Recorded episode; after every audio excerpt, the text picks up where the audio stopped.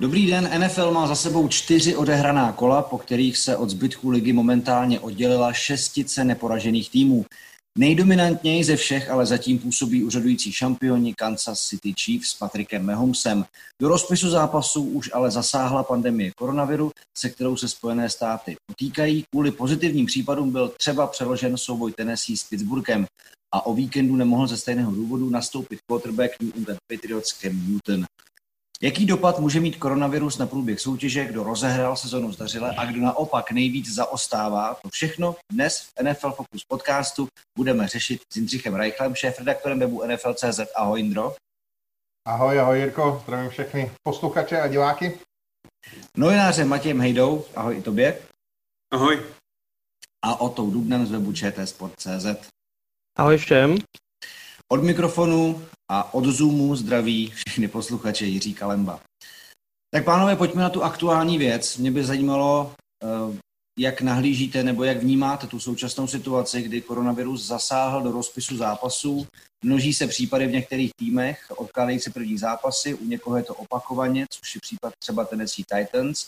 Jaký bude podle vás zbytek sezony? Co má liga dělat? Jak postupovat v případě, že někdo třeba neodehraje všechny zápasy, protože už takové spekulace se množí, kdyby ten rozpis nemohl být vlastně splněn. A dokonce jsem zaslechl i něco o možném přeložení data Super Bowlu. Tak eh, pojďme se do toho pustit. Může třeba Indra. Tak eh, to je samozřejmě otázka za milion dolarů. těžko, těžko říct, jak, jak, bude, jak bude NFL přesně postupovat. Bude určitě záležet na rozsahu těch odložených zápasů, jestli se to stihne nějakým způsobem dohrát nebo ne, ne, nestihne. Eh, samozřejmě americký fotbal má ten problém, že těžko můžete hrát dvakrát nebo třikrát za týden, to není prostě jako fotbal, že někam vložíte kolo do, do středy a, a necháte ten tým odehrát vlastně systém neděle, středa, neděle, to, to si myslím, že prostě není, není realizovatelný. Takže z tohoto pohledu určitě tam k nějakým uh, odložením a problémům dojde uh, a jak říkám, bude otázka jenom o tom rozsahu. Pokud to bude, pokud to bude dohratelný v nějakým jako rozumných termínech, Eh, tak se využijí bye, bye weeky a, a posune se ta schedule tak, aby Super Bowl zůstal v původním termínu. Pokud ne, tak se prostě bude muset odložit. No. A co se týče týmu, tak samozřejmě ten vliv je tam obrovský. Totálně vám to narušuje přípravu, eh, celý ten gameplan, máte, máte v podstatě nějaký rytmus, na který jsou ty týmy a hráči zvyklí a ten je, ten je v současné době absolutně rozhozený. Prostě jinak se připravujete den před zápasem, jinak dva dny před zápasem, jinak tři dny před zápasem a a, a v danou chvíli, pokud například jenom ten zápas Patriots je odložen o den, tak je to prostě obrovský rozdíl. Jo? A už jenom třeba, třeba jsme viděli například u těch Patriots, nejenom, že nehrál Ken Newton, ale, ale to, že, že vlastně musíte se, že máte odložený ten zápas, to znamená, jak říkám, vypadnete z toho rytmu, že cestují do Kansasu vlastně až den utkání, po všech možných testech ani nevědí, jestli budou hrát nebo nebudou hrát, eh, cestují ve dvou letadlech, hráči, jednom hráči, kteří byli v kontaktu s Kemem, druhým hráči, kteří nebyli v kontaktu s Kemem, tak samozřejmě to obrovskou, obrovským způsobem komplikuje přípravu celého toho týmu a má to na ten výkon jednoznačně vliv. To je, to je myslím, naprosto bez diskuze a bude to mít vliv na, na výkon každého týmu, který tímhle tím bude postižený. Jeden další příklad za všechny, vlastně o víkendu New Orleans Saints, kteří řešili, vlastně čekali na výsledky testu někdy do soboty do noci a, a hmm. vlastně věděli, jak to v neděli potom v, v den zápasu bude vypadat. A, a je, je možné, že tohle se asi bude množit. Co, co vy další, oba dva zbývající? Eh, já potvrdím Mindrova slova. Jako, co je nejdůležitější, je to, že fakt se to nedá hrát, že by tam prokládali v týdnu ty zápasy, protože když už hrajete eh, utkání ve čtvrtek, tak eh, je známý, že, že v podstatě oni od té neděli do toho čtvrtka pořádně jako netrénují, že tam není jako klasický trénink, že to je čistě jenom podstatě skoro příprava u videa na, na toho soupeře a teď si představte, že byste tam měl ve středu, ve středu další zápas, to, to je absolutně nemyslitelný. Já si myslím, že ale s tímhle liga jako musela počítat, já jsem docela spíš skoro optimistou, že se nás to týká až teď, já jsem si fakt myslel, že to možná bude ještě mnohem dřív. Ano a co se může stát v nejhorším případě? Jako v nejhorším případě, a už se o tom mluví, že se prostě zkrátí ten, ten schedule, že by se hrálo třeba na zápasů. E, je to reálný, No a ohledně Super Bowlu, jak jsem říkal, to posunu. Já myslím, že se to dá posunout o týden, o dva, o víc ne. A já jsem v tomhle pesimista. Já si prostě myslím, že, že to bude Super Bowl bez diváků, že tam není vůbec šance, aby, aby to bylo před, před plným, plným stadionem, když si veme, že tam lítá na ten zápas kolem 4000 novinářů, tak ani to si nemyslím, že jich tam bude zdaleka tolik. Prostě to je, bude, to, jako bude, to určitě, bude to určitě poznamenaný. Nedokážu si moc představit jiný, jiný průběh. Ale Trumpu řekl, že rozveze léky, tak já myslím, že... On je teď expert na nový léky, protože se vyléčil a má všechny trumfy. Přesně tak, takže teď, teď, teď přijde armáda, rozveze miliony léků a v únoru už ani nebudeme vědět, že nějaký koronavirus je. Skvělý, skvělý. že to takhle funguje v tomhle světě vlastně. O to tak ještě přispějte do diskuze. Pro mě je upřímně překvapením, že liga dokonce prostě oni počítali asi s tím, že prostě se ta situace o tolik zlepší, že nebude potřeba dělat žádné opatření. A když už teda zrušili pre-season, tak uh, vlastně netuším, proč se neposunul začátek ligy o týden dopředu. Oni prostě tam, tam ten týden chybí. Teďka, teď jako, když se odložil jeden zápas, tak tam se to vyřeší tím, že se posune zápas uh, Ravens se Steelers od, do jejich bye a vlastně zatím to funguje zatím jako sice budou mít teda Steelers 13 zápasů v řadě, ale pořád to jde. Jo, ale jakmile se zápasy začnou množit, teď už vlastně uh, Titans mají odložený zápas s Bills na noc na středu vlastně hmm. a vlastně i Patriots odkládají další zápas v den a zatím jako je to v den, jde to. Ale jakmile by se to rozšířilo do víc týmů a muselo by se vkládat víc zápasů, tak netuším, jakým způsobem by mohla jako ta liga fungovat normálně. Mě dostala asi dva dny stará informace, že na Floridě guvernér vlastně povolil Miami Dolphins, který myslím, že teď měli kolem asi 12 tisíc diváků, takže by mohli od příštího domácího zápasu, který by měl být za 14 dní, takže povolil, že by byl plný stadion. Myslím si, na Dolphins ale plný stadion nebude stejně, takže to je... To je, to je pravda. No. A navíc ještě tady ta, ta věc, kterou třeba udělal NHL nebo NBA, kdy udělali ty takzvané bubliny, protože samozřejmě, když máte méně početný týmy, tak se to asi dá, ale jako dostaňte někam v téhle fázi soutěže. Neberu playoff třeba od jako druhého kola, ale jako vemte si, že byste prostě se, to ani, ono samozřejmě ten nápad ani nikdy jako nezazněl, ale jenom, jenom čistě jako pro porovnání, prostě týmy, které mají uh, soupisky o 53 hráčích a plus uh, veškerý doprovodný stav a, a coaching personel, tak uh, je jako ne, nemyslitelný někde vymyslet místo na světě, aby se tam tyhle ty týmy a hráči postádali a, a dohráli to někde v izolaci. Takže o, o to má NFL samozřejmě těžší, než právě NBA, která se teď v bude dohrávat. No ale pojďme, pojďme se věnovat tomu, eh, protože to samozřejmě ani my eh, nějakým způsobem nerozřešíme. Pojďme se věnovat tomu, co se eh, stalo v té první čtvrtině sezony. Já tu první část podcastu bych rád věnoval právě těm týmům, které jsou zatím neporažené. A začal bych samozřejmě Kansasem, který si jede tak trošku vlastní ligu. Indro, čím jsou podle tebe tak odskočení momentálně zbytku NFL, protože ty jejich výkony byly velmi suverénní, velmi přesvědčivé a ještě mi přijde, že nejedu na plný plyn, že čekají, že by prostě jejich forma měla kulminovat až někde v playoff a že už vědí, jak se uh, správně v té sezóně zahřát. Tak já samozřejmě Kansas je skvěle fungující tým, prostě to je, je manšaft, který je velmi, velmi vyvážený. Eh, z mýho pohledu velmi nedoceněná běhová defenzíva, která sice podle statistických čísel nepatří úplně k těm nejlepším, ale ale de facto jakýkoliv tým, který hraje po zemi, tak se na nich vylámal zuby, ať už jsou to Ravens, uh, Patriots nebo, nebo kdokoliv další, oni prostě dokáží ten běh ubránit. Loni v playoff Titans, kdy Derrick Henry prostě ničil úplně každýho, ale, ale prostě obranu Kansasu ne. Uh, obrovská ofenzivní síla v čele s Patrickem Mahomesem, Tyreekem Hillem, Travisem Kelsey, velmi solidní online a tak dále a znovu říkám fantastický coaching Andyho Reida, na druhou stranu, ona ta suverenita je trošku s otazníkem, protože z Chargers to bylo hodně těsný a kdyby tam Justin Herbert eh, byť hrál fantasticky, tak neudělal jednu školáckou chybu, kdy vlastně mohl si bez problému doběhnout pro první down. Měl před sebou lán, lán pole a on, on tam vlastně eh, se snažil procpat dlouhou přihrávku, která skončila interceptionem, tak eh, ten zápas klidně mohli prohrát. Ehm, bylo to asi daný dvěma, dvěma faktorama. Za prvé se připravovali v obraně na Tyroda Taylora, ne na Justina Herberta, že asi netušili, že mm, doktor propíchne Taylorovi píci. Eh, ale, ale bylo to podle mě na, na názoru i částečným podceněným eh, soupeře a, a jako zachráněný fantastickým výkonem Harrison Butker. Eh, z mého pohledu ovšem jakoby větší trošku vykřičník bych viděl u zápasu s Patriots, protože tam reálně, kdyby hrál Cam Newton, tak jsem přesvědčený, že Patriots ten zápas vyhráli.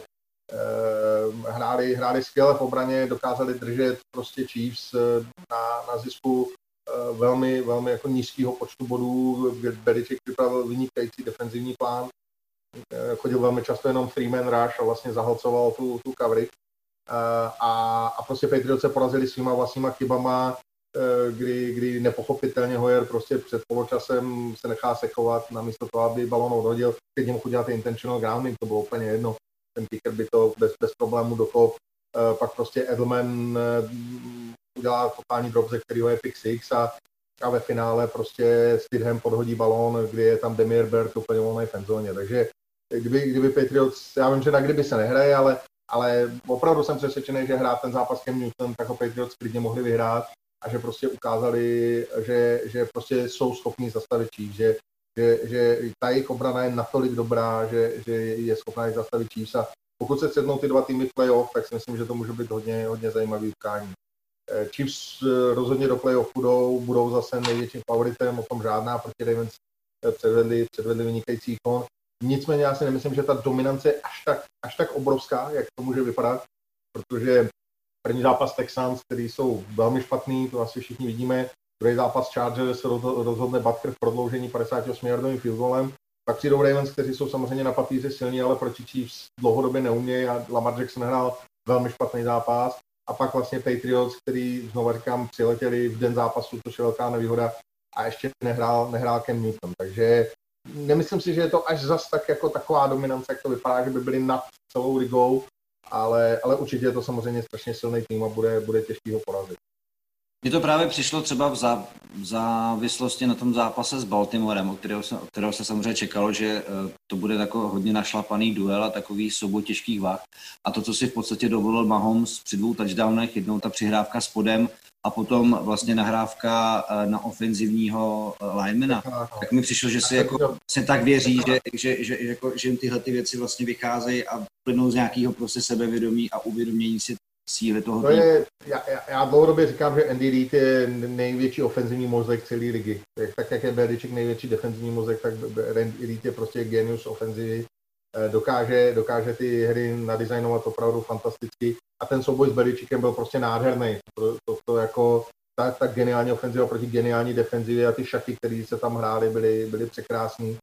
Ale znovu říkám, za mě s Ravens to rozhodlo rozhodla psychika Lamara Jacksona, který hrál prostě o parník horší zápas, než, než na který jsme u něj zvyklí. Eh, já, já jsem prostě přesvědčený, že u něj už je tam psychický blok a že, že, že prostě najednou nedával přihrávky, který jindy dával úplně se zavřenýma očima a to jeden později tam prostě sázel do velmi, velmi úzkých oken daleko přesnější pasy. Jo. Takže um, prostě Ravens Uh, a pokud je porazí Ravens Chiefs, tak budou, bude muset se prostě Lamar Jackson zbavit tohoto bloku, jinak se jim to nikdy nepodaří.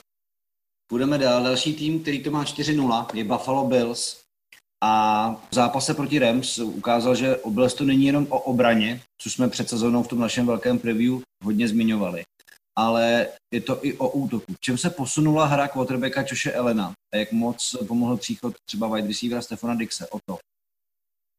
No, já si myslím, že Ellen se během tady této pauzy letní, že se uklidnil a myslím, že jako hodně se zpřesnil. A Dix tomu pomohl jako hodně v tom, že Dix je strašně dobrý na takový ty na takový ty dlouhý, dlouhý rauty, prostě, který, který Ellen rád hází. Je, uh, Ellen je výborný v tom, že on vlastně dokáže dávat jako bomby přes příště a zároveň je hodně běhavý, což je taková jako dost nezvyklá kombinace. A Dix je jako nejlepší na postové rauty, jako byl minulou sezónu nejlepší na post rauty v celý NFL. A to na ně házel Kirk Cousins, který jako na dlouhý pas není zrovna úplně expert. A teďka v tuto chvíli díky tomu, že Dix má 403 yardů za 4 zápasy, což je nejvíce všech receiverů. A ta, jako, ta jejich chemie vypadá tak, jako by spolu hráli pět let, což je jako vlastně paradox, když jsme říkali v předchozím podcastu, že bude vlastně strašně těžký zabodovat ty nový hráče do, do toho týmu ve chvíli, kdy nebyly žádný přípravný zápasy, kdy, nebyl, kdy, kdy bylo málo tréninku. A teď, teď vypadá to, že ten Dix prostě tam zapadnul prostě úplně jako, jako tam poslední kamínek do toho, co jde a vlastně i, i ty ostatní receiveři, ať už Beasley nebo Brown se prostě jako Uh, zlepšili se tím, jako je tam víc možností, na, na koho můžete Ellen házet a pak jako uh, na Buffalo je hrozně zábavný se koukat nejenom kvůli té obraně, jak hraje, ale i právě kvůli tomu, jak hraje Ellen. Ale dokonce jsem čet, jako, že se o něm uvažuje momentálně jako o jednom z to MVP, ale no, myslím, že první pětce, tam jako... teď ve všech možných jako hlasování. No, ale když, když to vidím, tak furt jako Rodgers nebo, nebo Russell Wilson jako jsou, řekněme, o kousek ještě vejš a toho Buffalo nějaký ty opravdu ty klíčový zápasy teda přijdou, ale myslím, že jako zatím jako moje našápnu to jako hodně vysoké.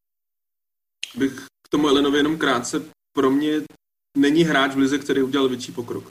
Já se přiznám, že já jsem typoval Bills, že je uh, jasný favorit v té divizi pro mě, ale říkal jsem si, jako stojí to na něm. Prostě pro mě ještě loni, a samozřejmě v té první sezóně vůbec, nepatřil k tím top quarterbackům, říkal jsem si, že to je takový průměr. Zrovna ty deep balls, to jsem i zmiňoval v tom jiném podcastu, měl vyloženě tristní v těch minulých sezónách. Takže proto mě i ten příchod trošku Dixe překvapil. Já jsem říkal, že zrovna on nebude ten quarterback, který z něj dokáže vytěžit to maximum. A, a to, co zatím předvádí, přiznám se, nevidím, nevidím tam jinýho hráče, který by udělal takový pokrok, protože dřív to byl Ellen, který hlavně si pomáhal po zemi, ale dneska prostě ty jeho hody, eh, to je neuvěřitelný. Fakt hmm. klobouk dolů. Tak Matěj, když už jsi se přihlásil o slovo, tak uh, já sice většinou se jako věnuju tady v našich podcastech zmínkám o Seattle Seahawks, teď to ale nechám na tobě.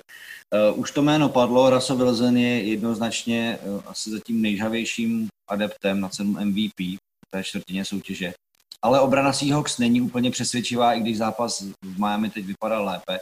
Nicméně můžou Hawks s tohle defenzivou vlastně myslet třeba na finále konference nebo Super Bowl, což té NFC a tak, jak se zatím prezentují, by samozřejmě asi rádi takhle cílili. Tak já nejdřív krátce k Wilsonovi. Já si myslím, že on podobný start měl i loni a po nějakých sedmých to pro mě byl taky asi největší adept na, na nejužitečnějšího hráče a pak přišel trošku pokles. Mně se na něj hrozně dobře dívá. Já, pro mě je to nejoblíbeně, i když nejsem fanda Seattle, tak uh, nemám asi quarterbacka, který by mě bavil víc.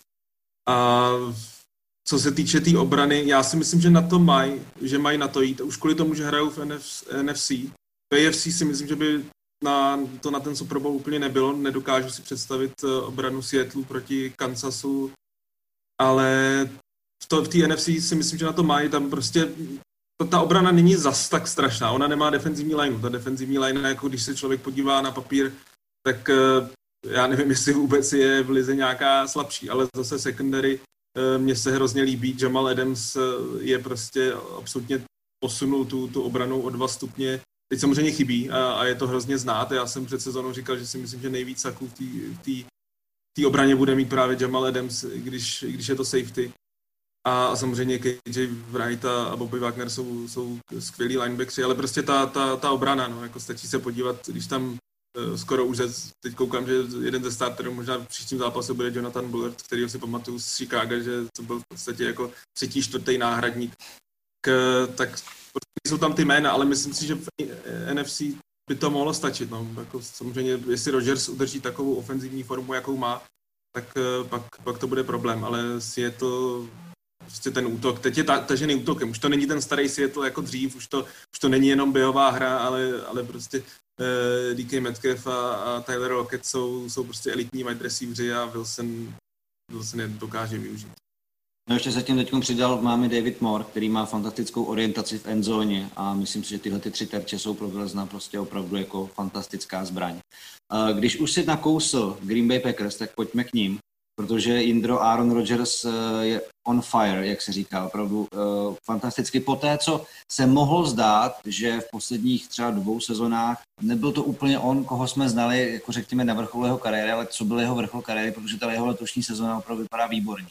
A i když to jako teď řeknu, že přání oce myšlenky, ale mě teď momentálně vychází, že podle té aktuální formy by si zasloužila NFC konferenční finále Green Bay a, a Seattle. Takhle bych to jako cítil. A mě by zajímalo, Indro, jestli ještě navíc, když si postrádali Edemse a Lazarda, tak eh, jestli mají šanci do toho finále nebo do Super Bowlu podle tebe dojít. V závislosti na tom, jak se prezentuje Rodgers a jak ten tým zatím funguje. Jak říká Aaron Rodgers, my down year is a career for other quarterbacks. Mm, to je pravda. To je pravda. Můj, můj, moje sezóna poklesu by byla pro ostatní uh, quarterbacky nejlepší kariéra v jejich, nejlepší sezóna v jejich kariéře. Tak trošku, trošku nadneseně. Ale myslím, že i z toho vyjádření je vidět, že prostě Aaron Rodgers se dostal do úplně jiný psychický pohody, než byl. To je, to je úplně markantní rozdíl, když ho vidíte na hřišti, zase tam jsou úsměvy, eh, i když se něco nepodaří, i když, i když to nejde, tak prostě pořád je v pohodě, pořád je vidět, že tomu vítězství věří. To, to, to jsme v těch minulých dvou sezónách prostě neviděli. Eh, Rodgers neustále kroutil hlavou, eh, působil frustrovaně, bylo vidět, že, že prostě ta, nějakým způsobem, že, že prostě není psychicky v pohodě a bylo to, bylo to naprosto, naprosto jednoznačné. Tam ten rozdíl je prostě obrovský a je, je to vidět.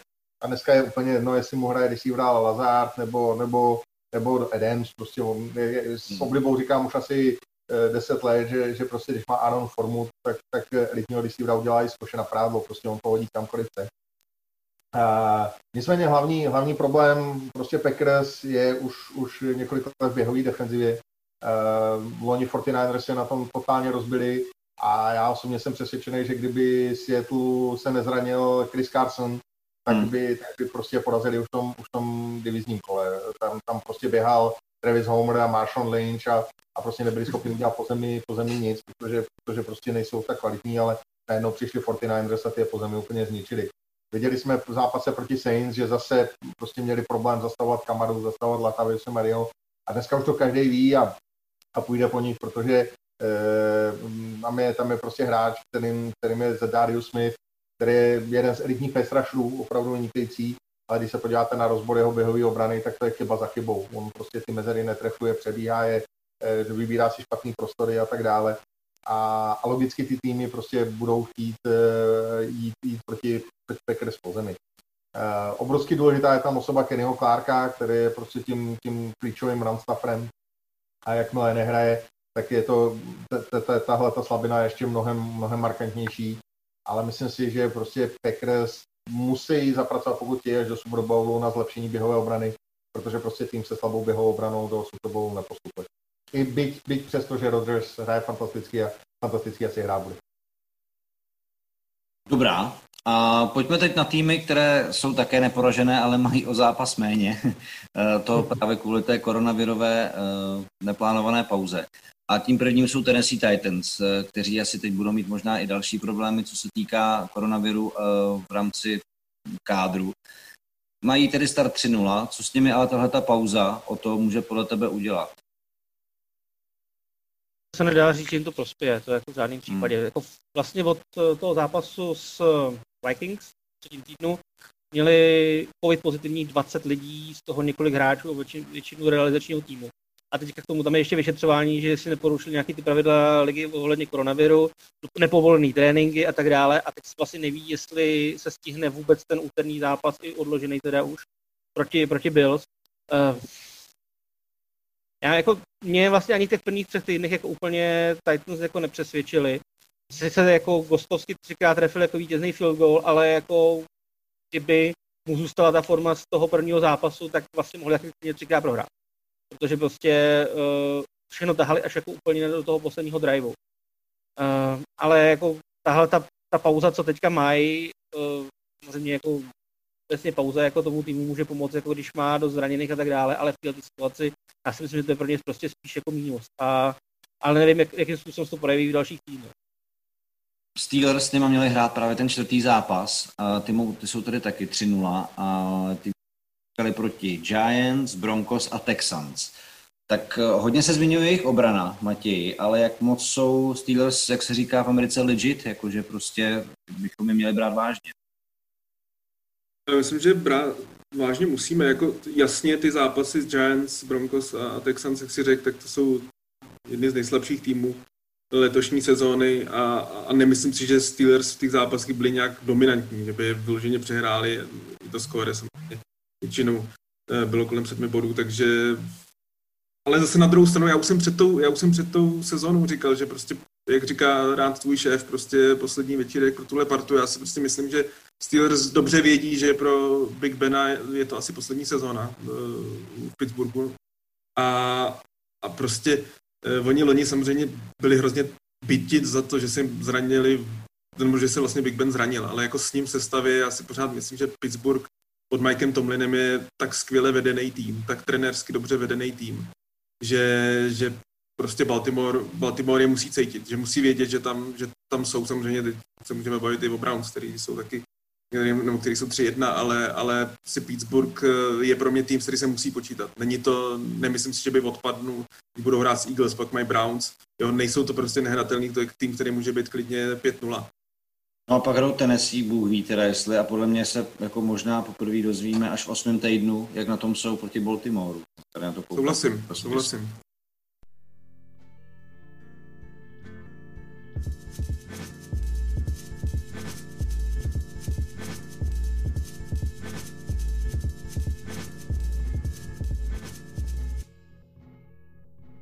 No a uh, pojďme na kategorii, kterou jsem označil, ono to není žádné překvapení, nejhorší týmy soutěže. My se většinou věnujeme těm příjemným překvapením, věnujeme se tomu, kdo, tomu se daří, kdo má formu.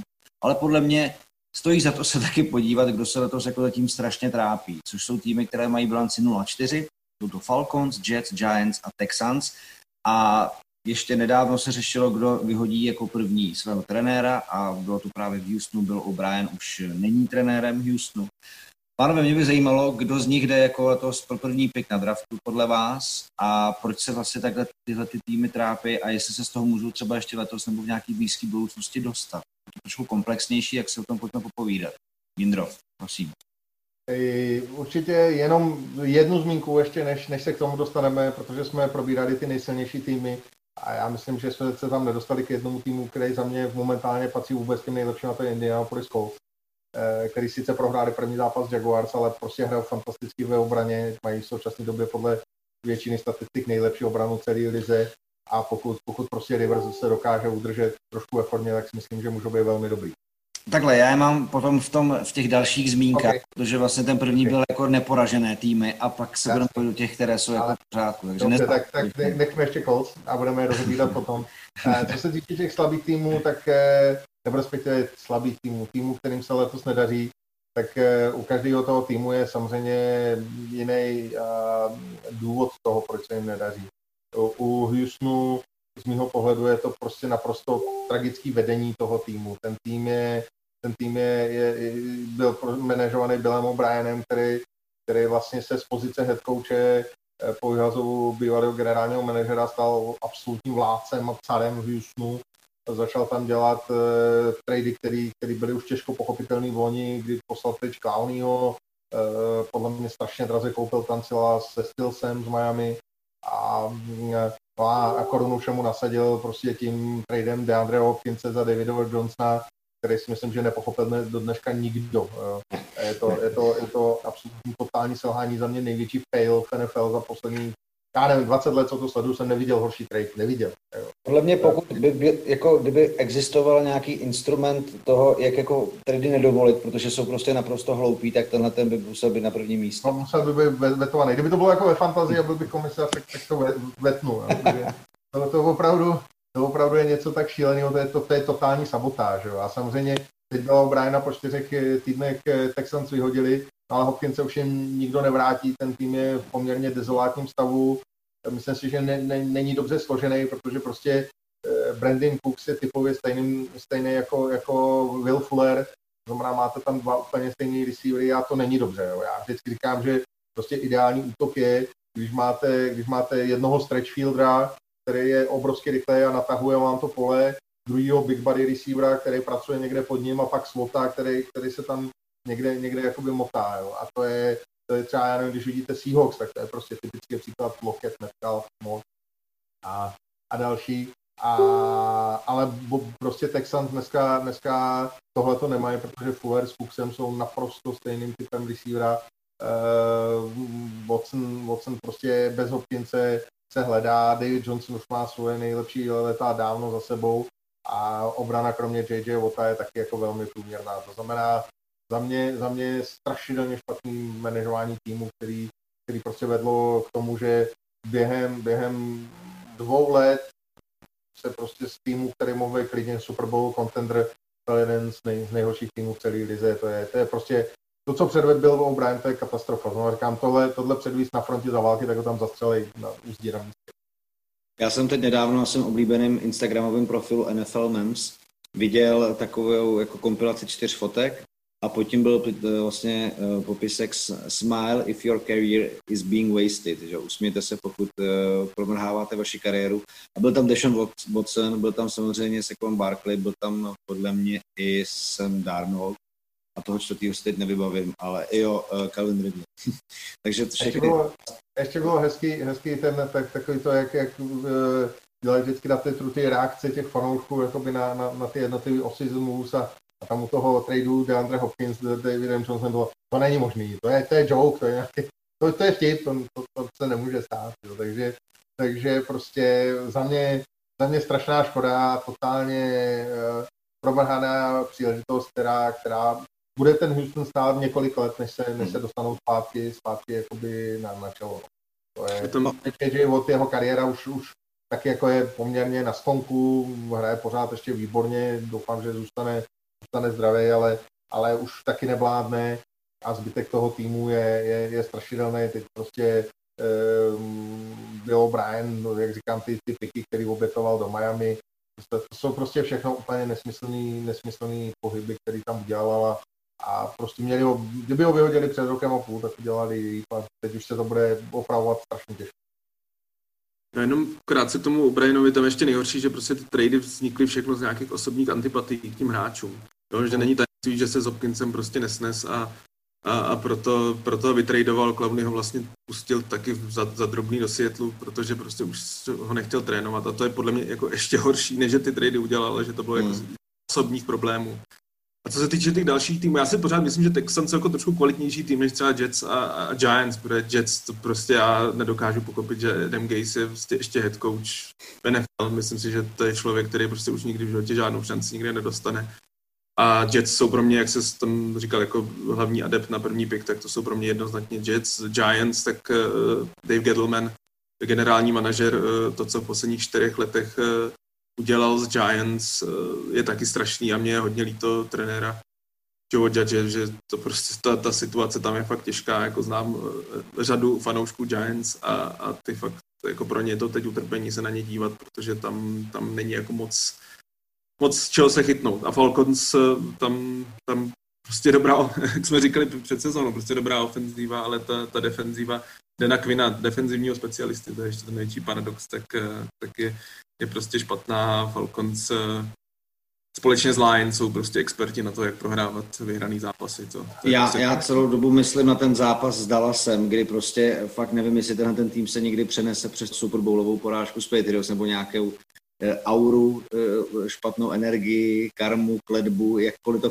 chceme nazvat, tak prostě to, co jako dokázali jako to už jako pustit a hlavně právě proti Dallasu, tak uh, myslím, že to prostě tam něco musí v těch hlavách být, nebo nějak tam, jako, tam, tam, ta, ta, situace je taková, že prostě oni potřebují fresh start, potřebují, potřebují restart, ten restart neudělají nějak jinak než výměnou hlavního trenéra. Já jsem hmm. přesvědčený, že ten Quinn je tím dalším trenérem na odchodu po Billu Brianovi, že to je jenom otázka času, než odejde, protože prostě zase tým, který měl na dosah eh, Lombardy trofy, tak je dneska mm, jedním z nejhorších týmů v lize, což je, což je strašně smutný, kam to ten trenér zase dopracoval. Přitom na papíru, když se podíváte, tak jako ten tým nemá moc slabin. No. To, je, hmm. to je prostě až neuvěřitelný, že, že, že ať už se podíváte na, na, na quarterbacka, který hraje solidně wide receivery, skvělý running back, velmi solidní online, velmi solidní D-line, za nima Dion Jones, Dean O'Neill, já nevím, to prostě, to nejsou špatný hráči, ten problém je, že prostě Dan Quinn to absolutně, absolutně nezvládá a na tom týmu leží deka, potřebuje prostě nový start. Myslím si, že je chyba Atlanty, že, že Dana Quinna nevyměnili už po předchozí sezóně. Jestli můžu ještě těm Giants, tak eh, já bych chtěl jsem na třeba s Carolinou. Oni jsou v stejné situaci, jim se zranil klíčový running back, že jo, McCaffrey Barkley. A když se podíváme, jak ty týmy hrajou bez nich, zatímco Panthers prostě úplně změnili hru, začali, začali házet, Robbie Anderson začal chytat a najednou prostě mají dvě výhry bez něj a je to tým, se kterým se musí počítat. No, Giants prostě nedali, nedali touchdown dva zápasy, prostě uh, jediný, kdo tam jako trochu něco chytá, je Darius Slayton. Jo? Daniel Jones prostě nemá komu, nemá, nemá pořádnou u nemá prostě running backa, nemá vlastně nikoho, na koho vyházel a prostě teďka jsou podstatě jako to je tým, který jako může být klidně prostě 2-14, 1-15. Jako Giants prostě jsou opravdu strašidelný tým. No teď proti Rams tam byla situace, kde se tam postavil receiver, nikdo nic jako v podstatě neběžel. Jo, jo, to, to... Tam, tam, se nedalo ale... nic jako udělat, to bylo úplně smutný. Jako jo. A zajímavé, jako, když prostě na pasovou hru pošleš blokovat hráče. Docela jim vycházela běhová hra, oni prostě pořád jako pasovali z nějakého ne, pro mě nepochopitelného důvodu. Eh, když srovnáme Jets a Giants, tak samozřejmě Jets, Jets jsou, jsou strašidelný, dá se na ně dívat, ale, ale oni jsou v nějakém rebuildingu, vlastně tradovali Leonarda Williamse, tradovali Jamala Adamse, nabrali piky a pokud by vzali jakoby dobrýho head coache a, a, a, měli třeba tu jedničku na draftu a k tomu spoustu dalších piků, tak, tak reálně ten tým může za dva, tři roky být jako poměrně silný. Já jsem o tom přesvědčený, že prostě oni jsou třeba rok za Bengals a, a, a tu pozici nemají, nemají vůbec špatnou. Takže za mě třeba z pohledu budoucnosti, když se budeme bavit horizontu dvou, tří let, takže jsou na tom jako výrazně líp než třeba Giants. No, já si vlastně pamatuju, když jsem začal sledovat NFL, tak eh, s Markem Sanchezem a Rexem Ryanem jako head coachem došli dvakrát eh, jako finále jako AFC, což eh, bylo dost mimořádný na to, že ten tým jako opravdu úplně hvězdný nebyl, i když tam samozřejmě byli lepší hráči, než jsou tam teď. No a když už se teda bavíme o momentálně nejhorších týmech, tak tu je ještě speciální kategorie, což je celá divize NFC East, která řečeno jako slovy pana Caplára vykazuje docela dost jako výraznou nekvalitu. I když jsou tam samozřejmě věci, které stojí za zmínku, jako jsou teď rekordní výkony Daka Prescotta od Rebecca Dallasu, který ve třech zápasech za sebou naházel přes 450 yardů, jestli se nepletu, a jde úplně jako na rekord v tomhletom um, ukazateli. Ale bohužel jako neexistující obrana, stejně jako třeba neexistující online u Philadelphia Eagles v některých momentech zápasu, eh, prostě dávají, nebrhají na tuhletu divizi dost eh, nepříjemné světlo. Jak, jak, jak vnímáte tyhle ty vlastně mm, týmy a, a třeba Dallas, který jako se opravdu ofenzivně vypadá jako velice dobře, ale uh, bohužel to kazí ta druhá složka hry, která prostě nedokáže nikoho zastavit. Tak jestli můžu začít, tak eh, ne nadarmo se už NFL začal přezdívat NFC East, tak říkají NFC Least, a hmm. NFC West říkají NFC Best. Uh, myslím, že, že to docela, docela odpovídá, protože de facto každý tým v NFC West uh, by byl asi jasným lídrem NFC East. uh, ale ta situace vlastně zase v každém týmu je trošku odlišná. Uh, Dallasu se de facto rozpadla ta nej, nej, nejsilnější stránka, kterou měli, uh, to znamená ofenzivní line to je úplně, úplně vlastně ještě před dvěma rokama všichni říkali, že Dallas má nejlepší online lize, eh, dneska Tyron Smith prostě říká, že asi zřejmě nedohraje tuhle sezónu, že ji celou vynechá a v tu chvíli tam vlastně není, není kromě Zeka Martina už nikdo. Z té skvělé online, kterou Cowboys měli. Je to strašně vidět, teď prostě třeba proti, proti Clevelandu to bylo extrémní. Ale uh, jak Prescott souhlasím, hraje fantasticky, když, když Matěj říkal, že Josh Allen je, je hráč, který se nejvíc zlepšil mezi sezónou, tak já bych hned eh, unizóno s ním jmenoval právě Daka Prescotta, protože najednou ten decision making a, a to, co hraje, je, je prostě na, na výrazně lepší úrovni, než bylo loni.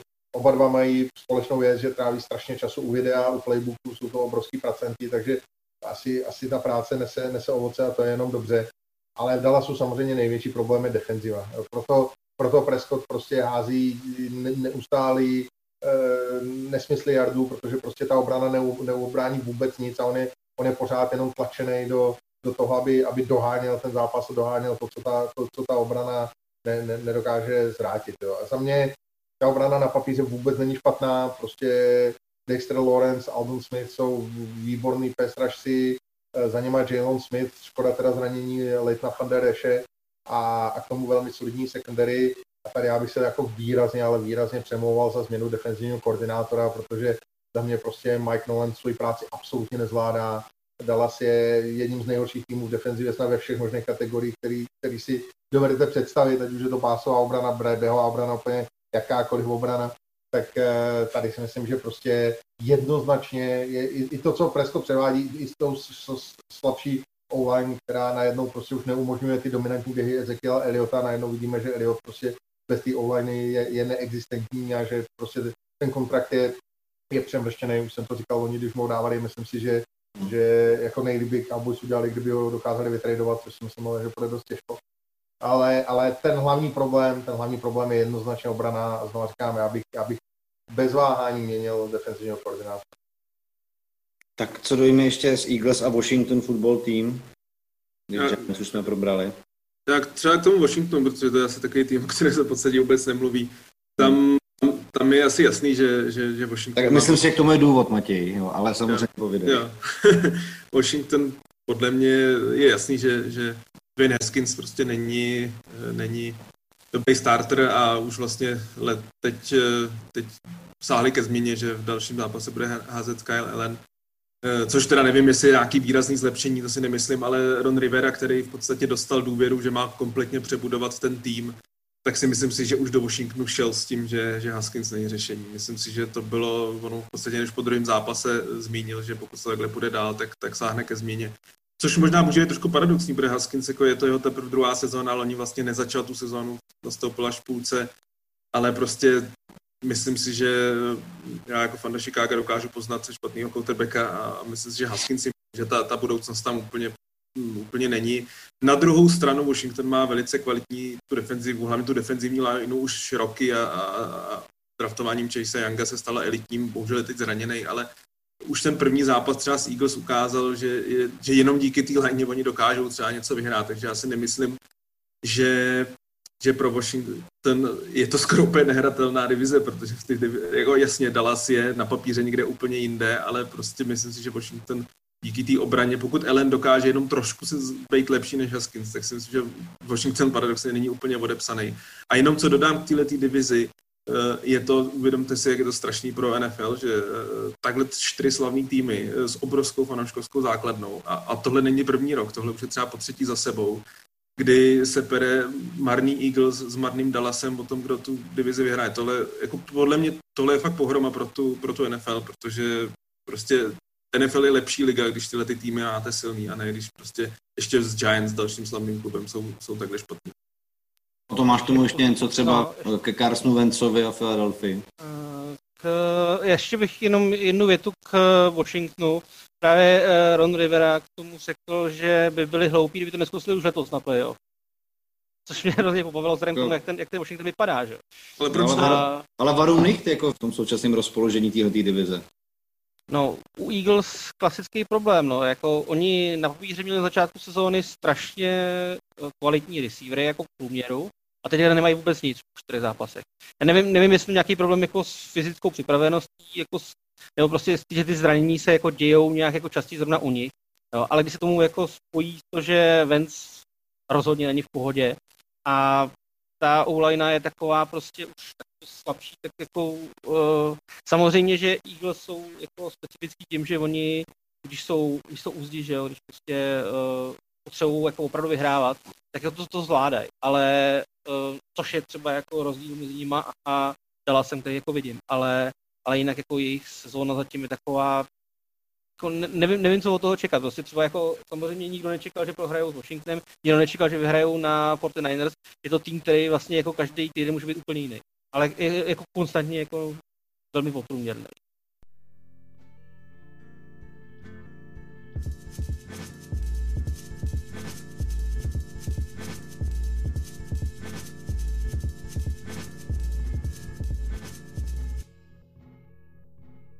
No, pánové, já samozřejmě tohleto složení eh, vaše vítám vždycky, že se budeme moc eh, detailně pobavit o NSC North, protože eh, probrali jsme Green Bay a pak tu máme fanoušky Chicago, Minnesota a, a Detroitu, že?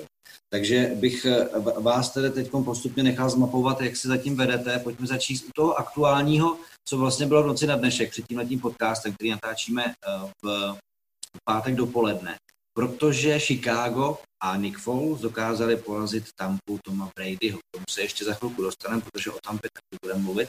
Ale mě by teda zajímalo, Matěji, eh, co u Bears? Tam skončila éra Miče Trubiského a začíná éra Nika Fouse? Nebo jak to teda máme chápat? Jak to u vás vypadá? No je, je tomu tak, no. Asi možná vidíš na jejich očích, já jsem samozřejmě ten zápas díval, takže mě ospali, poměrně ospali a ke konci zápasu jsem zasměl uh, tep, tep 150 minimálně Takhle, jako asi budeš, jsme 4-1, což jsem jako absolutně nečekal. Budeš si myslet, že tady budu běhat ze šálou Bears nad hlavou a, a oslavovat ten tým, ale jak jsem loni říkal o Packers, o našem největším rivalovi, že 13-3 neodpovídal tomu, co, co ten tým byl, tak a, a schytal jsem to za to, že jsem víc kritický k Packers jako k rivalovi, tak letos to řeknu samý o Bears, 4-1 neodpovídá tomu, co, co Bears předvádí. Kdyby to byly, kdyby byly 2-3, prohráli s Lions, prohráli s Atlantou, tak, tak bych se vůbec tomu nemohl divit. Ten tým v podstatě je složený jenom kolem obrany. Jo, obrana, myslím, že ten start sezóny ještě nebyl tak dobrý, ale teď s Tampou Tom Brady určitě o tom ví svý, ukázala, že, že se může zase pasovat mezi ty nejlepší obrany v lize, ale ofenzivně jako, já nevím, na to se nedá dívat ani po změně na postu quarterbacka, jako tam jasný byl nádherný ten, ten návrat návrat proti Atlantě, to, to Nick Foss předvedl něco neskutečného, ale s Indienou to bylo fakt nekoukatelný. Já vím, že samozřejmě Colts mají elitní obranu, ale na to se fakt nedalo dívat a s Tampou to nevypadalo podobně. Já si taky myslím, že i Tampa si ten zápas vyloženě prohrála Eh, to, co předvedl McNaghy na konci, kdy, eh, kdy v podstatě už bylo jasný, že budeme kopat field goal a on tam eh, byl nějakých minutů a půl do konce a on házel, to jsem říkal, to je prostě na, to je, to je něco příšerný, jako kdyby náhodou tam byl interception, tak, tak je to totální pohroma, vůbec jsem nepochopil, proč, proč neběhá, ale tohle je prostě tohle je Matt Nagy, no, on prostě on asi běhat nikdy nebude ani, ani v takovéhle situaci a, a pak pak naštěstí to obrana dokázala zachránit a, a udržela, udržela tampu, tampu od, od field goalu, takže eh, je to 4-1 je nádherný start, ale já si myslím, že až přijdou silnější soupeři, až přijdou Packers, až přijede New Orleans, tak, eh, tak se ukáže, že, že Bears eh, maximálně z toho sedmého místa jako se dostanou do playoff, ale jako my můžeme sázet na to, že Foles předvede to, co předved tehdy ve Filadelfii, ale já, já to tam prostě nevidím, to je prostě průměrný quarterback eh, a on má ty své momenty, on má ty některé ty hody, kdy si říkáte, že to je úžasný, ale někdy on to jako skoro mohl být třikrát zachycený a uh, ne, ne, prostě nemáme quarterback. Jako navíc to není. Ale o to, já jsem zatím kolem Minnesota nezaznamenal nějaký větší rozruch eh, v dosavadním průběhu sezóny. Čím to? Zatím není moc pozitivního o čem mluvit. Ale hmm. no tak zkus něco najít. Opravdu, Popravdě čekal jsem, před sezónou jsem čekal, že to bude trošku lepší, ta první čtvrtina. Na druhou stranu, když jsem viděl tu obranu ty první dvou zápasy, jsem si říkal, Ježíš Maria, to bude hodně dlouhý. Teď se to, řekněme, v, už proti Tennessee a teďka rozhodně jako v Houstonu se to trošku zlepšilo, ale je tam prostě strašně vidět, že ta secondary je neslušná. V chvíli, kdy jakoby nejzkušenější corner je Mike Hughes, který hraje teprve třetí sezónu a jako půlku z jedný jako promarodil jako s kolenem tak prostě jako je to znát, že prostě Gledny s Danclem jsou prostě jako možná jako nadějný kornři, ale prostě ani jeden není ve 100% jako stavu, prostě oba jako měli nějaký jako drobný zranění a prostě chybujou, jo. A to, a když tam nemají nějakého zkušeného jako spoluhráče, který prostě jim pomůže, tak jako s tím se nedá jako nic se tomu moc dělat. Prostě jako oni bude, bude Minnesota fungovat jako řekněme proti běhu, ale prostě jakmile je někdo jako Rodgers, který je schopen prostě proti ním pořázet, tak jako nemyslím si, že mají jako šanci proti jakýmkoliv jako opravdu topovým quarterbackovi. Ani ta front seven vlastně už není jako dřív, jako chybí, že jo, Griffin, Linval Joseph, teď se zranil Anthony Barr, že ten do konce sezóny. Znamená, že jako ta obrana není zdaleka to, co, to, co bývala a jako vlastně jako Mike Smith to má vždycky jako postavení na, na běhové hře a na obraně, což teďka prostě jako fungovat úplně nemůže. No. Jestli něco pozitivního, tak je fajn, že se chytil jako Justin Jefferson, což je náš jako uh, wide receiver z prvního kola draftu. S, uh, myslím si, že se to potom, co se dozvěděl, jsem se ho dropnul ve fantasy, protože jako jinak jako nechápu, že ty první, první dva zápasy vůbec nic a najednou prostě udělal 150 yardů. A čím se uvolnil prostě, že jo, pro na hry a celkově to vlastně nemusí být jenom o tom, co prostě sever jich odběhá Dalvinku. Ale jako jakmile prostě pořád za, za tím centrem je Cousins, pořád online řekněme, zlepšila se na teklech, ale teď zase prostě ty gardi jsou tak prostě, že tím středem jako proti nám jako eh, jakýkoliv rush jako může proběhnout. Tak jako ne, nevidím to jako na úplně jako super sezónu, jako budu rád, když se budeme práce jako o druhý Flex Bears, ale jako třeba jako nechci vidět, co se tam provede Wilson. To já jsem zvědav teď, jak to v neděli bude vypadat samozřejmě. No a Jindro, jedna, tři jsou taky tví uh, lvíčci z Detroitu výhra nad Arizonou, prohra velká proti Green Bay na začátek sezony, těsný zápas s, s Chicagem, naposledy New Orleans, tak jak, jak máme vnímat výkony Lions, jak je vnímáš ty? Nekončí nám už čas? Nebo? Ne, ještě zatím ne, zatím mi to nebliklo, člověče. No. Ale... ne, tak samozřejmě, samozřejmě to je, to je uh, pořád ta samá písnička. Ne?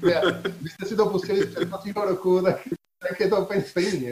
To, to tam jako, Kontrol C, kontrol V. Tak, tak to tam jenom střihni a já se nemusím opakovat, protože samozřejmě ten, ten, ten coaching je, je šílený, my si ty zápasy prohráváme vyloženě sami, de facto v každém tom zápase vedeme a vedeme výrazně, prostě ztratíme 14 bodový náskok, 11 bodový náskok, vlastníma hloupýma chybama, hrajeme proti Bears, vedeme o tři body, eh, jsme na vlastní 20 yardové linii, při třetím downu a 7 a prostě Stafford tam hodí interception. To je, to je, to je neodpustitelná chyba, neodpustitelná chyba v momentě, kdyby to hodil na tribunu, odpantoval, tak prostě Bears s tím Trubiským v životě nepřešli to pole. V životě nikdy, jsem s tím naprosto jistý. Prostě musíte vědět, jestli hrajete proti Russell Wilsonovi, pak ten třetí down musíte riskovat, anebo jestli hrajete proti Trubiskému a pak, ten, pak nemůžete riskovat vůbec nic a prostě poslat tam pantra a kopnout to až někam na tribunu a nechat to v obranu vyhrát, protože prostě Trubisky by celý ještě nepřešel.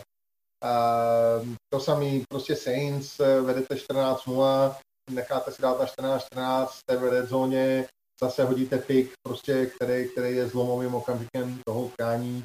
Velmi špatný coaching, naprosto tragická běhová obrana, kde Jara Davis se ukazuje jako, jako obrovský bas. A, a škoda, že se nehraje jenom na první čtvrtinu, no, to bychom, hmm. bychom na to byli líp a bohužel nějak ta změna pravidel nepřichází. Zkusím to navrhnout, napsat to Budelovi. Ale, ale nevím, jestli to Petrišem zapomněl říct, nebo, nebo ne. No. Možná, Možná si to neuvědomuje, jako Brady si ukazoval fourth down, fourth down. no. si, to, bylo, to bylo neuvěřitelné, to jsem fakt, fakt jako nevěřil svým vlastním očím, že Brady ztratil jako down count, že nevěděl, nevěděl, kolikátej se hraje down. Tak eh, my myslím, nevíme, kolikátá se hraje čtvrtina, respektive nevíme to, že, že se to hraje víc než na, na jednu čtvrtinu. Bohužel prostě ten tým, já jsem to vždycky říkal, největší problém je, že nevidím světlo na konci tunelu, že, že prostě když vezmu Arizonu, která na tom dva roky zpátky byla stejně jako my, dneska je na tom výrazně, výrazně líp. Eh, když vezmu prostě Jets, který jsou dneska na tom tragicky, tak eh, znovu říkám, mají výhledy na to, že, že mají piky, že ten tým nějakým způsobem představí.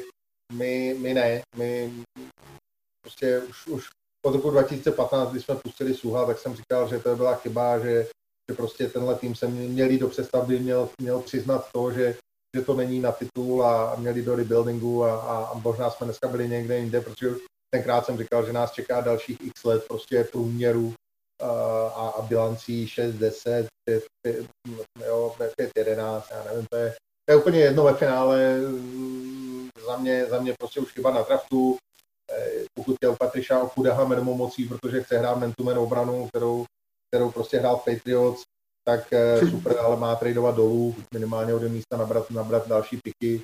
I kdyby to mělo být prostě jedno třetí kolo navíc, to je jedno, jo, prostě ne, něco z toho měl vytěžit, ne, ne strojky si vzít Okudaha. Eh, snaží se tam postavit Patriots 2-0, ale prostě tady myslím platí jednoznačně to, co to starý dobrý přísloví, že když dva dělají to tež, tak to prostě není to tež. A, a Lions jsou toho krásným důkazem a přebudování na, na Patriots eh, B nebo Patriots 2.0 nebo, nebo spíš 0,5, tak to, to fakt nefunguje. Tak když jsi se hezky rozmluvil a eh, zmínil si i toho Toma Bradyho, což je aktuální věc, kterou nemůžeme opomenout, když se budeme bavit o Tampa Bay Buccaneers, protože ti měli před tím dnešním zápasem eh, s Chicagem vlastně tři výhry v řadě. Začal jsem mluvit o tom, jak jim to začíná fungovat, jak se to tady jejich ofenziva začíná sedat. I když po prvním kole Bruce Arians trošku hodil Bradyho pod autobus, přiznal, že tam prostě byly nějakého chyby, tak i dneska jsem se dočetl, že prostě když Brady uh, se nedopočítal toho, že už má čtvrtý down a, a nevěděl to, tak uh, Arians řekl, že to věděl, že to prostě měl vědět a že to prostě byla zase jeho chyba. Takže mě by zajímalo, Jindro, jak jako vlastně vnímáš tu chemii mezi Ariansem, Bradym a to, jak vlastně Buccaneers vypadají, co si o nich jakoby myslet, jestli mají na něco většího, anebo vlastně jsou to takové záblesky? Já bych, já bych Bucks určitě neodepisoval. Uh, myslím si, že ten tým prostě má základ uh, a to je velmi dobrá obrana. Prostě ten, ten útok se dokáže chytit, ale obranu většinou, tak když nefunguje, taky málo kdy dokážete nastartovat. To je, hmm. to je v útoku se chvíli daří, chvíli nedaří, ale obrana tam má jako setrvačnější trend a není tak jednoduchý jako ze špatné obrany udělat dobrou. Uh, takže tam si myslím, že ten základ je dobře postavený. Tím, že měli, měli pre-season, která nebyla tradiční, tak neměli prostě čas na to se sehrát a, a dostat, se, dostat se k sobě nějakou chemii. A na to je potřeba říct, že v současné době chybí Chris Godwin, Mike Evans hraje na jedné noze a, a, a, a Gronk je, ještě, ještě zdaleka není prostě tím Gronkem, na kterým jsme zvyklí. Já myslím, že, že on se do toho postupně taky dostane, že ta herní pauza je vidět, a, ale, ale že, že, že ta jeho výkonnost tam přijde a že Brady čím více bude sehrávat a jestli se mu vrátí a uzdraví receivři, tak já bych jako Tampu neměl, neměl strach a, a myslím si, že, že to může být ještě velmi, velmi nebezpečný tým. Určitě se dá říct, že se, alespoň teda co se týká začátku sezóny a kolonky vítězství porážky, se zlepšili eh, Cleveland Browns, přestože teda Baker Mayfield úplně netrhá žádný statistický rekordy. Tak co stojí za tím zlepšením podle tebe, Matěj?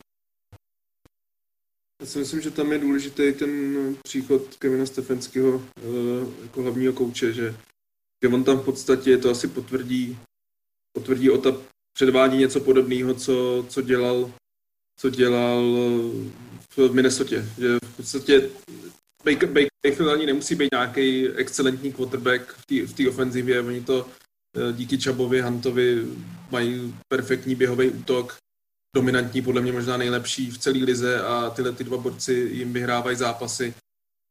Samozřejmě defenzivně, pokud máte Miles Gareta, tak eh, pro mě jako jeden z největších adeptů na defenzivního hráče, tak eh, taky ta obrana je jakž tak obstojná, nebo, nebo takhle, on je hráč, který dokáže změnit vývoj toho zápasu a Mayfield zatím nemusí úplně předvádět něco, co předváděl v té první sezóně a oni asi i po té zkušenosti s tím Loňském, kdy to bylo jako velký, velký zklamání, tak, eh, tak ho nepouštějí do nějakých úplně větších akcí a zatím to funguje. Zatím to funguje. Na druhou stranu zranil se mě ve fantazii, která se mi totálně promořila, tak se mi zranil hmm.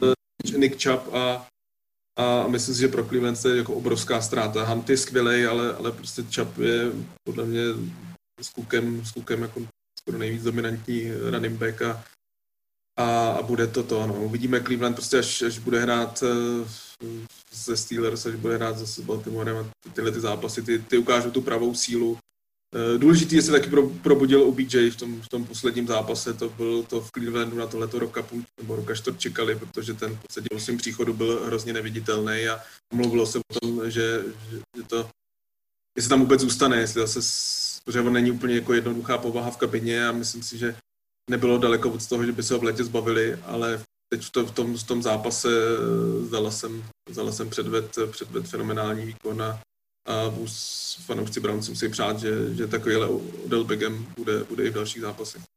No, v podstatě se dá říct, že do tohle zápasu eh, na sebe nejvíc upozornil tím, že eh, se na něj provalily takové pikantnosti z jeho soukromého života v jednom bulvárním podcastu, takže tím si myslím, že eh, fanoušky NFL zaujal dost. Nevím, jako jestli úplně pozitivně nebo negativně. Jenom, Jirko, Jirko, jednu věc, která, která jakoby za mě, za mě naprosto klíčová. Tak byl, byl bych rád, aby, aby si diváci možná všimli, co se týče Clevelandu. Uh, opravdu sledujte Garda uh, Vajeta Tellera. Uh, to je, to je něco, to je něco neuvěřitelného, v jaký, v jaký formě on hraje v současné době. Uh, teď v poslední, když ho hodnotil pro Football Focus, hodnotil hráče různýma známkama, tak v Clevelandu Eh, byl, byl v defenzivě nejlíp hodnocený Miles Garrett, který měl, myslím, 86,3, no 83,6, něco takového. A, a Wyatt Teller měl hodnocení na Pro Football Focus 96,4. To je, to je de facto 100% snapů, kdy uděláte všechno naprosto perfektně, tak jak máte. A za mě je momentálně Wyatt Teller absolutně nejlepší guard ligy. A, a z mého pohledu právě souhlasím, souhlasím určitě s Matějem, že Chubb je lepší než Hunt, ale tak jak u Eliota prostě každého running backa dělá ofenzivní line. A hmm. ta hmm. ofenzivní line Clevelandu momentálně, co se týče běhu, tak je podle mého názoru vůbec nejlepší celý lize a je to, je to zejména díky Wyattу Tellerovi. Takže pokud, pokud se budete dívat na, na, na zápas Browns, tak doporučuji sledovat Wyatta Tellera, fakt to stojí za to, ten je totální lidský budozer. E, jako v podstatě se dá říct, že vždycky tyhle ty v úvozovkách detaily potom stojí za tím, že ten tým se v nějakým způsobem e, zlepší nebo i skokově zlepší. A vždycky to souvisí s tou lineou, ať ofenzivní nebo defenzivní, tam se prostě v těch zákopech ty války vyhrávají. A e, já jsem rád za tuhle poznámku, protože to je detail, který si třeba, řekněme, jaký průměrný divák amerického fotbalu, který sleduje ten míč z jedné nebo druhé strany, nemusí tolik všimnout. Takže uh, rozhodně díky za tuto poznámku. Přehledem nejlíp hodnocený guard celé ligy. Hmm. No a nejlíp hodnocenou divizí celé ligy, uh, už v tom našem preview to zaznělo, NFC West.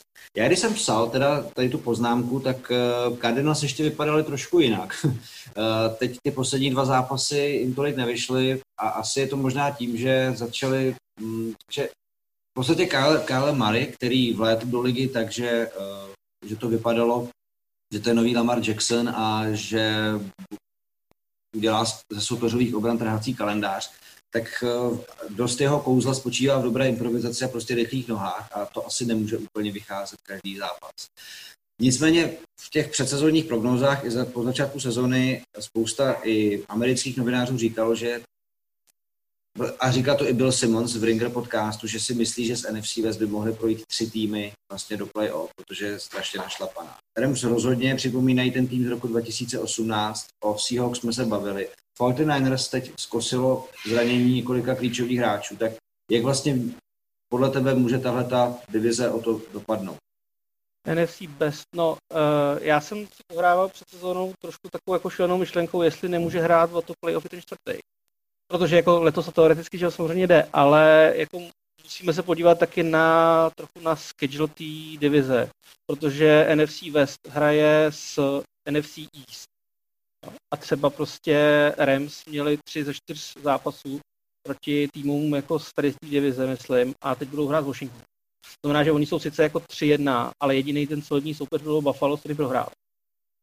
To znamená, že jako myslím si, že nějaká jako pro ta reálná síla právě jako západní divize se ukáže v té chvíli, kdy budou hrát ty týmy taky spolu, že jo? A taky zájemný zápas, což přijde brzo. No. Což přijde brzo. Jo, tam, je jedi, tam je zatím jediný zájemný zápas, což byli Niners uh, s Arizonou a na tom vlastně, na tom se Arizona chytla a, a jako vypadalo to, že by mohli jako jít tam, kde jsem jim očekával, že budou, ale podle mě oni se, oni se trošku jako zhodili tím, že ve chvíli, kdy pak, že jo, vyhráli další zápas s Washingtonem a začali vypadat, že jsou jako opravdu jako legit, a v tu chvíli prostě, já nevím, jako jestli spanikařili nebo něco takového, ale začali prostě začali hrát úplně jinak a najednou prostě jsou dva dva, ani nevědí jak. Jo. A přitom prostě to spojení Kevin Mariho s Andre Hopkinsem prostě fungovalo ty první dva zápasy úplně úžasně.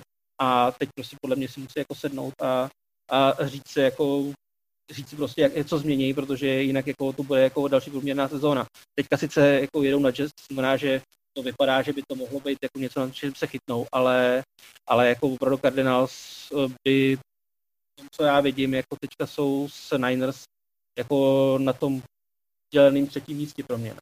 I když taky opravdu nevím, co, nevím, co reálního ukážou jako Rams jako ty těžké zápasy, no. ale jinak je to zatím, zatím je to divize Seattle a ten zbytek, protože když si vezmeme Niners, tak ty vyhráli dva zápasy a oboje to bylo proti týmům z New Yorku, o kterých jsme se bavili, v jakém stavu jsou.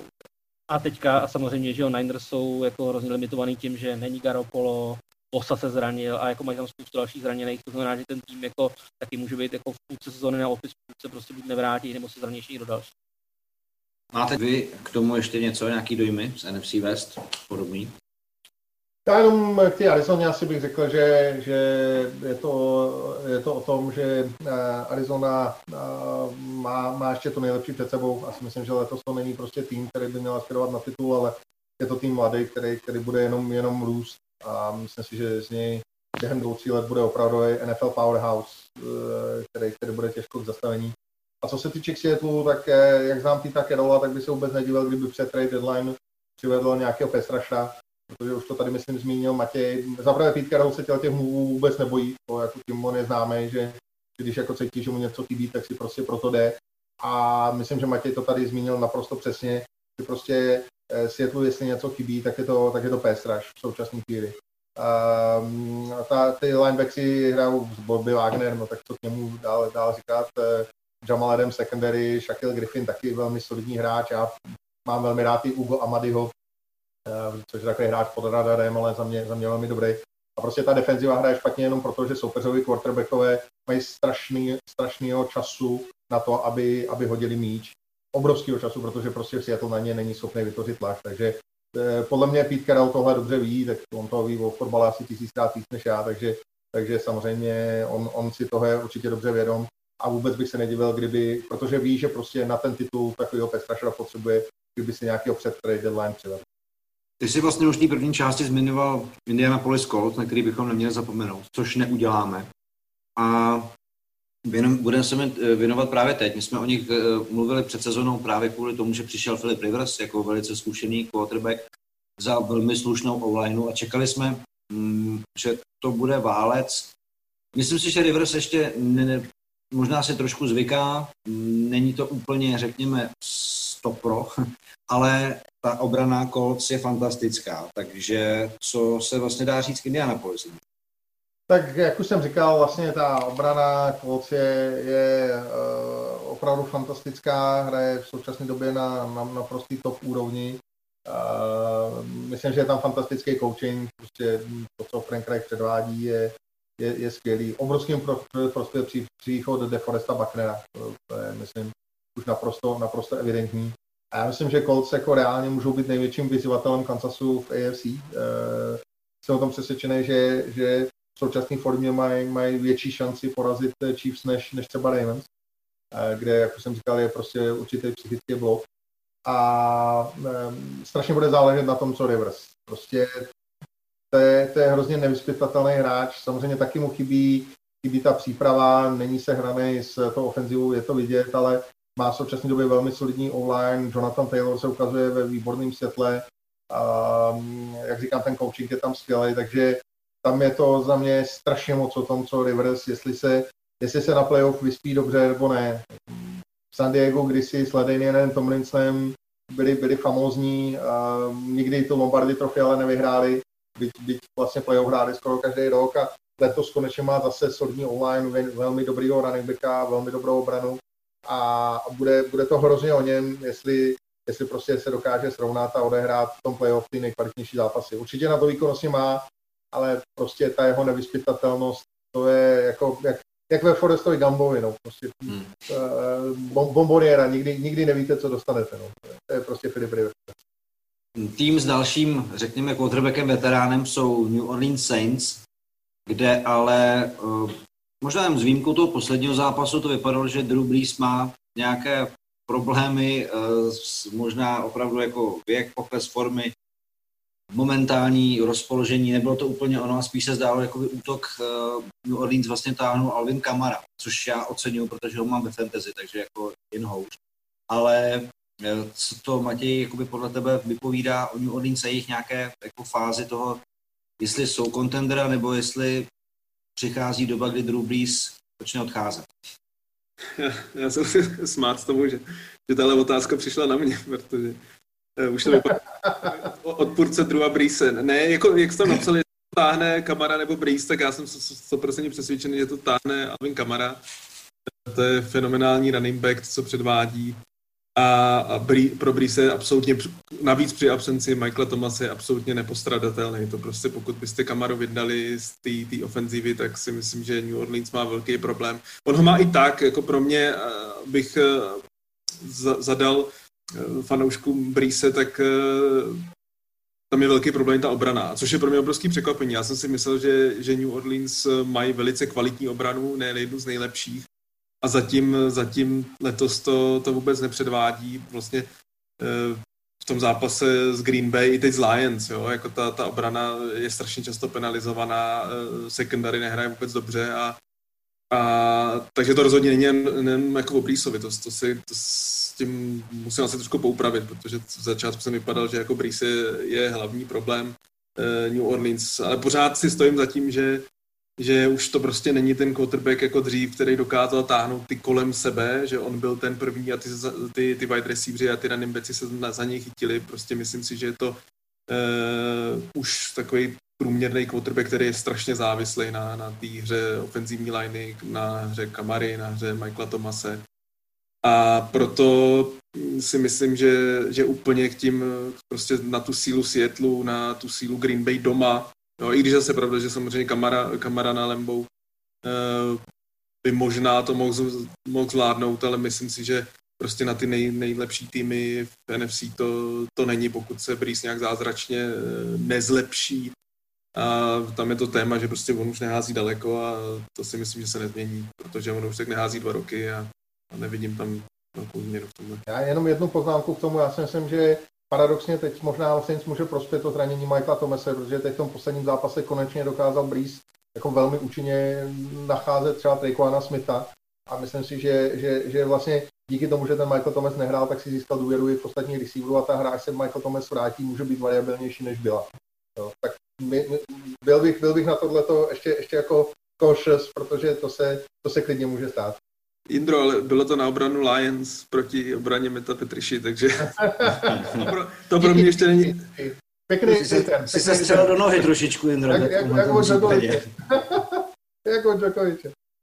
Hele, eh, já tady mám teda pár týmů, který, který jsme eh, se trošičku zmínili, jsou ale tak jako pod možná rozlišovací schopnost, jako Carolina, Raiders, Dolphins eh, a tak. Jako, to jsou takový týmy, o kterých jako se dá říct možná jenom trošku.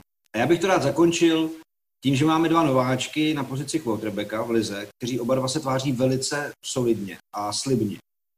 Joe Burrow za Cincinnati Bengals a ten se teď dočkal vlastně minulý víkend prvního vítězství a potom trošku za trošku dramatických okolností se dostal eh, jako starter v Charger Justin Herbert. Tak eh, jaké máš dojmy z jejich zatím dosavadního debitu o tom? Tak budou se mi jako hodně líbí. Jako oni vlastně měli vyhrát už ve Philadelphia, ale až jako na čtvrtý pokus. On má jako z posledních tři zápasů má víc než 300 jednou na utkání, což se žádnému ještě nováčky nepovedlo. Jo, a kompletaci prostě dvě, ve přihrávky ze tří, jo. to není vůbec špatný na to, že vlastně má před sebou ofenzivní lineu, která mu nedává vůbec jako žádný čas na odhod. A teďka, když začal, začal trošku jako líp spolupracovat s Joe Mixonem jako, jako running backem a ve chvíli, kdy se dostane AJ Green do nějaké formy, protože ten je zatím jako dost neviditelný, až bych řekl, tak jako můžou být Bengals jako opravdu nebezpeční jako každému, ale jako musíme to probrat, že to je co je přestavbě a řekněme ne na začátku, ale rozhodně prostě ta přestavba ještě neskončila.